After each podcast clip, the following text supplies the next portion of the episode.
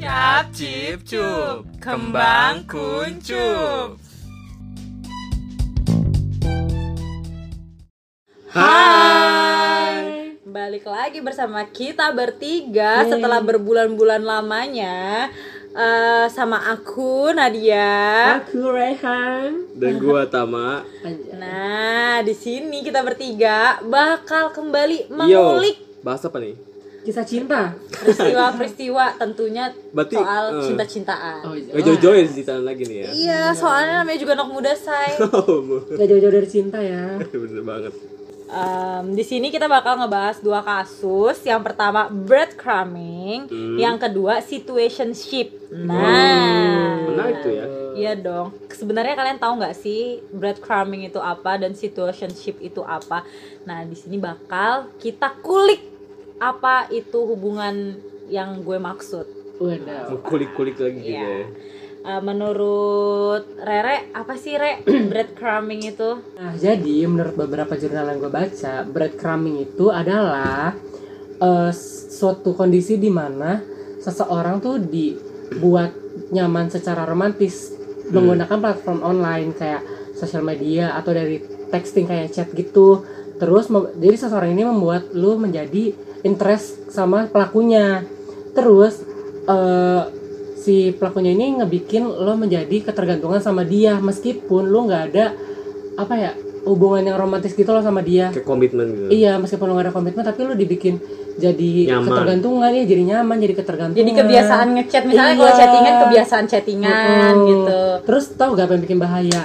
Apa yang bikin bahaya tuh adalah breadcrumbing ini, si pelakunya ini itu bisa seenaknya aja dia untuk pergi dan datang. Lebih bahaya guys daripada ghosting. Nah, kalau kemarin kan ya, ghosting kemarin itu dia pergi ya udah pergi aja. Kalau ini dia pergi datang lagi gitu kan. Iya, kalau ini dia pergi datang. Terus kalau misalkan mau datang udah tinggal datang aja.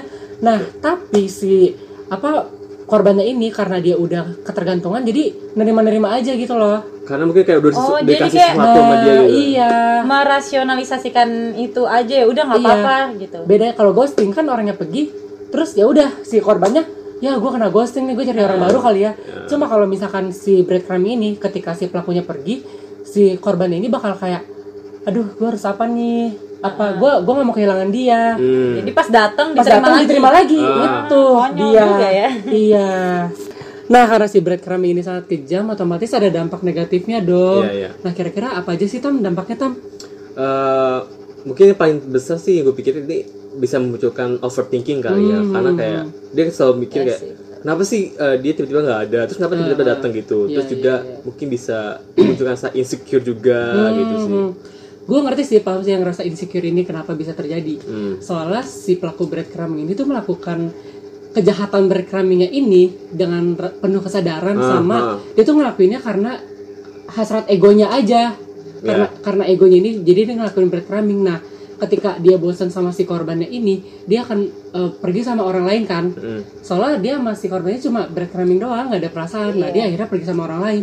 Nah, si korban yang ditinggalin pasti kayak kok dia pergi sama orang ini sih, gue kurang apa, gue kurangnya apa sih dibanding orang yang dia pergi ini gitu loh. Itu sih kalau kata gue ya. Nah, kan tadi kan udah jelasin nih tentang breadcrumbing itu apa, terus dampaknya juga apa. Nah, mungkin dari lu ada nggak sih saran buat orang biar nggak terjerumus ke arah breadcrumbing ini gitu? Kalau menurut aku sendiri mendingan kita dari awal kenal sama seseorang atau kita pasti taulah kalau misalnya orang ini mau ngapain gitu. Jadi kita itu kenal sama seseorang itu jangan langsung nemplok aja, jangan langsung oh ini gue cocok nih, gue ini apa. Ya kita punya batasan-batasan gitu buat orang. Menurut gue batasan-batasan itu tuh penting gitu dalam suatu hubungan.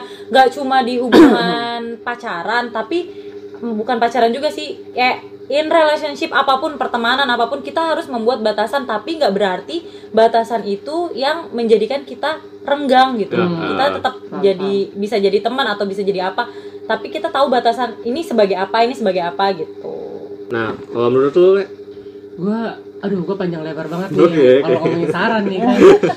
Gue mau ngelanjutin dari Nadia tadi, membuat batasannya. Soalnya menurut gue ya, si pelaku ini tuh melakukan kejahatannya ini kan atas rasa kesadaran kan.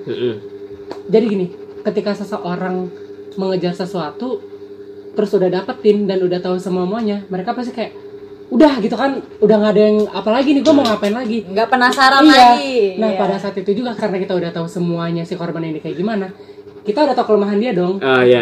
Itu makanya pentingnya batasan. Itu terus buat korbannya juga, kalau saran dari gue, tolong niatkan pada diri Anda sendiri dan komit sama diri Anda sendiri agar apa ya, gue mau bergerak maju, gue nggak bisa gini aja. Kayak lu mau nih terus-terusan jadi remahan roti. Iya, lu mau terus-terusan jadi remahan roti yang dimakan burung kan enggak mungkin kan. Jadi lu harus komit sama diri lu sendiri, lu harus niatin gue harus bisa keluar dari fase ini. Gue harus bisa bergerak maju. Kalau lu enggak komit, kapan mau selesainya? Komit sih yang paling penting, karena kalau lu enggak komit, batasan itu enggak bakal ada gitu. Iya, gitu. Berarti sih saran pertama tuh membuat batasan itu ya. Membuat batasan. Dan terus, kayak lu mau kemana sih nih, ke arahnya gitu, hubungan ini gitu. Terus lu harus komit juga. Dan berani untuk komit gitu. Iya, betul sekali. Gue lupa ada satu lagi saran yang harus gue kasih tahu kepada korban-korbannya. Jadi ini kepada lebih ke arah ini sih, ketika lu kenal sama seseorang yang tadi gue bilang, jangan pernah kasih semuanya apa yang udah lu punya ke orang tersebut, karena ketika lu udah serahin semua orang semua yang lu punya ke orang itu, kan orang itu jadi tahu semua kelemahan lu kan. Ketika orang itu pergi, lu bakal ngerasa ada yang hilang, jadi lu nggak bisa ngelepasin. Maksudnya kayak gue, soalnya setiap gue tanya seseorang yang kena breadcrumbing, pasti dia jawabnya gini, gue nggak bisa ngelepasin soalnya ada sesuatu yang gue nggak bisa hilang dari dia. Balik lagi ke awal nggak sih, karena ketergantungan yang udah dibuat. Iya, karena ketergantungan yang udah dibuat, jadi gue nggak bisa ngelepas dia karena gue punya sesuatu yang gue nggak miliki yang ada di dia. Itu kenapa lu jangan kasih semua yang lu punya ke orang yang lagi dekat sama lu. Nah, gue pengen nanya nih sama kalian semua yang dengerin ini, bener gak sih? Maksudnya kayak kalau misalkan lu kena breadcrumbing terus orang itu pergi, ada sesuatu yang hilang, makanya lu gak bisa ngelepasin, bener gak sih? Gue pengen nanya aja nih, jawab ya di komen. Nah, tadi tuh kita udah bahas tentang breadcrumbing gitu kan. Sampai ya bukan breadcrumbing. Aduh, ternyata cukup menguras tenaga ya. Kayak emosional banget gitu kan. Nah, kita lanjut ke next level. Next, maksudnya pembahasan yang bakal kita bahas lagi. Ada situationship namanya. Nah, kalau di situationship ini kita itu, kalau menurut yang gue baca-baca ya, kita itu bukan siapa-siapanya. Pacar bukan, adik kakak zone bukan, friend zone bukan, FWB bukan. Ya, lu bukan siapa-siapanya, Shay. Terus apa tuh? Ya, bukan siapa-siapa. Iya, tapi lu ngarep jadi siapa-siapanya ya. Berat. Nah, kalau yang tadi kan itu masih ada sangkut pautnya sama si ghosting. Kalau itu kayak HTS sama FWB gitu loh kalau zaman sekarang. Nah, kalau misalnya FWB itu kan kedua belah pihak membuat persetujuan kalau mereka itu punya benefit. Nah, benefit di sini tuh nggak cuma sekedar hal-hal yang berbau seksual, tapi biasanya orang-orang yang berkomit buat FWB itu bisa buat nemenin makan, nemenin main, nemenin kemana-mana. Terus kalau kalau misalnya HTS juga kita tahu kalau kita sama-sama suka. Nah, di situationship ini kalian itu cuma kalian doang yang tahu kalian yang suka, tapi si orang yang melakukan ini datang sesuka hati, terus dia itu dengan chat, maksudnya bukan chat sih, kayak obrolan-obrolan yang lebih ke intim gitu, kayak ada maksud lain, tapi dia nggak nganggep kalian itu siapa-siapa. Itu sih yang gua baca. Gua juga pernah baca-baca nih tentang situationship nih. Jadi kalau menurut gua ya, situationship ini si korbannya ini itu cuma kayak jadi opsi terakhir dari pelarian gitu loh. Namanya juga situation ya, Wak. Situationship kan. Tergantung situasi. Iya, tergantung situasi dan kondisi si pelakunya. Jadi si korbannya ini menjadi situasi terakhir buat si pelakunya gitu. Misalkan, duh, bosen nih gitu kan. Iya, aduh pengen sesuatu nih, apa tuh. Terus kayak, ya gue gak ada orang lagi nih. Oh gue sering chatan sama dia nih kan, sering chatan tentang kan. Aduh gue ke dia aja kali ya, terus gue ngechat dia nih kan. Yuk kita bla bla bla bla bla bla. Nah, gue kan ngechatnya cuma sebagai pelarian gue doang kan. Sedangkan orang yang gue chat, dia baper sama gue, dia pengennya kita berdua tuh ada hubungan yang lebih. Gitu sih yang gue tangkep. Iya betul itu Re. Jadi setelah dia ngerasa ada apa-apanya nih si orang, si pelakunya nih. Nah, otomatis setelah melakukan sesuatu itu, pasti yang baper nanya dong, kita ini apa, hubungan kita ini apa. Nah sedangkan si pelaku ini ya nggak nganggap lu apa-apa gitu. Temen bukan, pacar bukan gitu. Lo jadi dari teman, tapi lo kurang dari pacar. Lo dari tengah-tengah nih, lo nggak tahu nih lo di mana. Jadi bingung. Si pelaku ini kayak membuat sebuah kebiasaan dulu kan sama korban ini. Iya kebiasaan yang menurut gue kebiasaannya itu kayak ya sering chatan flirty gitu sih kalau kata gue. Terus datang cuma kayak situasi kondisi gitu loh. Iya, tapi juga situation ship. Oke. Nah, ciri-ciri orang yang berada di situationship, mungkin kalian pendengar kita berada di situationship ini. Yang pertama, ya tadi kamu cuma jadi opsi terakhirnya dia doang. Jadi ya mungkin ngajak jalan dadakan, ketemuan dadakan, pokoknya kayak tahu bulat deh, dadakan. Ya. Terus yang kedua, kamu tuh nggak dikenalin ke orang-orang sekitarnya dia atau circle-nya dia juga, atau bahkan kehidupannya dia itu kamu kayak nggak tahu apa-apa gitu ya, cuma sekedar chatting-chattingan aja gitu. Terus waktu ditanyain hubungan kalian itu apa, nah dia nggak siap tuh dengan jawaban-jawaban yang tadi Rere bilang. Aduh, gue belum pengen nih. Aduh, gue kayak gini nih. Ya, gitu. Iya. Situation tuh pelakunya pasti bakal bilang, ya gue lagi pengen sendiri, tapi ya gue belum bisa untuk menjalani. Allah, bullshit ya. Bullshit. Aduh, jauh-jauh deh kena kayak gitu. Nah, buat pendengar-pendengar kita nih, kan tadi kita udah ngasih tahu nih ciri-ciri dari situationship itu sendiri. Kalau misalkan kalian merasa kalian berada di situasi ini, apa sih yang harus kalian lakuin? Apa tahu?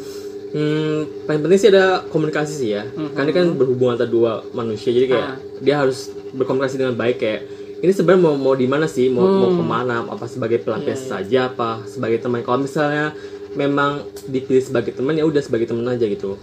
Jadi kayak ada kejelasan dan komitmen gitu. Jadi kita harus komunikasi juga sama si pelakunya ya, kayak kita tuh apa sih sebenarnya, diajak ngobrol gitu kan. Kita tuh apa, kita mau kemana. Soalnya lebih jelas lagi ya, seperti yang breadcrumbing tadi kan, lo mau di situ-situ aja. Sekarang gue tanya, lo mau di situ-situ aja kan? Pokoknya kalau misalnya teman, ya lakukan itu sehalnya kamu bersama teman. Kalau misalnya mau hubungan yang lebih, ya bicarakan lagi. Kayak FWB ya udah, berarti komitmen sebagai FWB. Iya, ada komitmennya gitu. Kayak jelas gitu kan? Jelas, ada arahnya mau kemana kan? Jangan asal gitu aja. Pokoknya intinya dari breadcrumbing dan si situationship ini, kalian harus punya komitmen sama diri kalian sendiri. Nah kan udah nih ya, kita ngebahas panjang lebar nih tentang si breadcrumbing sama si situationship ini. Kira-kira ada hubungannya gak ya sama psikologi? Nah ada gak tuh Nadia? Kalau menurut gue ada banget, apalagi di kehidupan sehari-hari ya.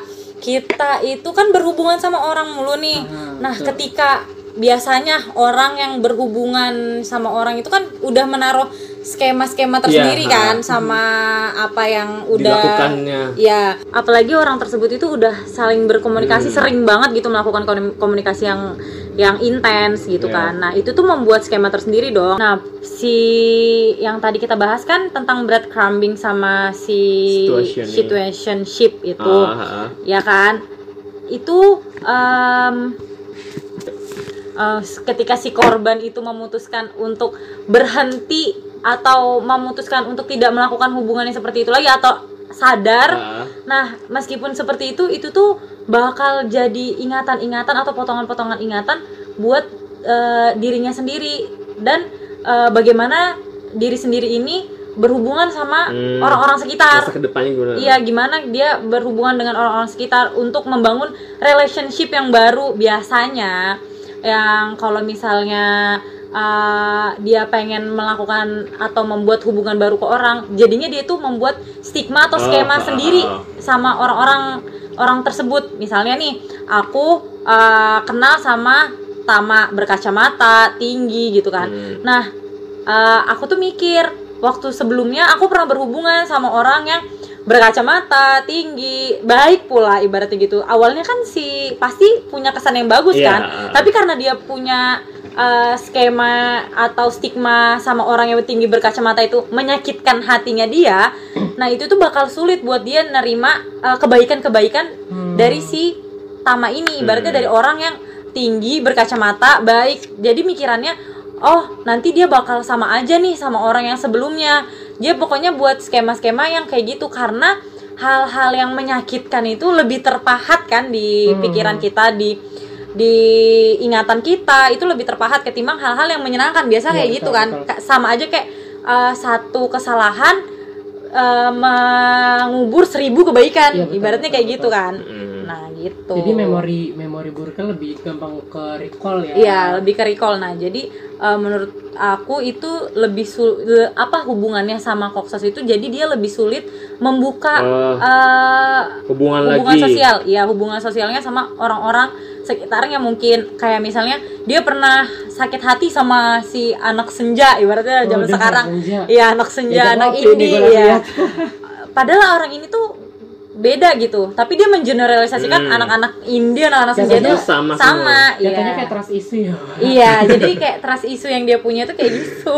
Karena memori yang dibuat kayak gitu kan. Iya, memori yang dia buat, oh gue pernah sesakit ini, pernah sakit gitu kan. Gitu sih kalau menurut gue. Kalau menurut gue sih ini sih ya, kalau hubungan sama Koksos kayak tadi gue just kayak sebenarnya sama, tapi gue kayak memilih kayak si pelaku ini tuh kayak udah menaruh skema di otak si korban ini. Ketika dia pergi terus datangnya kayak, oh dia datang lagi nih, berarti dia memunculkan memori enaknya itu sama si pelaku. Ngerikol hal-hal baik ya. Kayak, oh kalau gue datang korbannya begini nih, jadi it's okay lah gitu kan. Jadi gitu sih, kayak menaruh skemanya terus dia merikol lagi. Okay. Nah kalau kesimpulannya dari gue, dari dua peristiwa yang udah kita jelasin, yang pertama itu komit. Kalian harus komit sama diri kalian sendiri, mau itu kalian jadi korban breadcrumbing atau kalian jadi korban situationing atau situationship ini. Yang kedua adalah komunikasi. Komunikasi yang baik itu bisa menghambat atau bisa mencegah dari kedua hal yang bakal terjadi ini nih. Iya. Kemudian yang ketiga adalah ketika kalian sudah menjadi korban, jangan sekali-sekali kalian membuat skema atau mindset di otak kalian tentang pelaku yang sudah bikin kalian jadi seperti ini. Karena nggak semua orang yang yang jadi pelaku ini tuh sama gitu loh. Dia semua orang tuh nggak sama. Iya, itu semua orang tuh nggak sama. Benar, gitu benar. Maksud gue. Kita sudah dijelaskan. Gitu. Ya, begitulah ya. Tidak terasa ya waktunya. Kita sudah membahas dua pelajaran penting dalam hidup. Benar banget.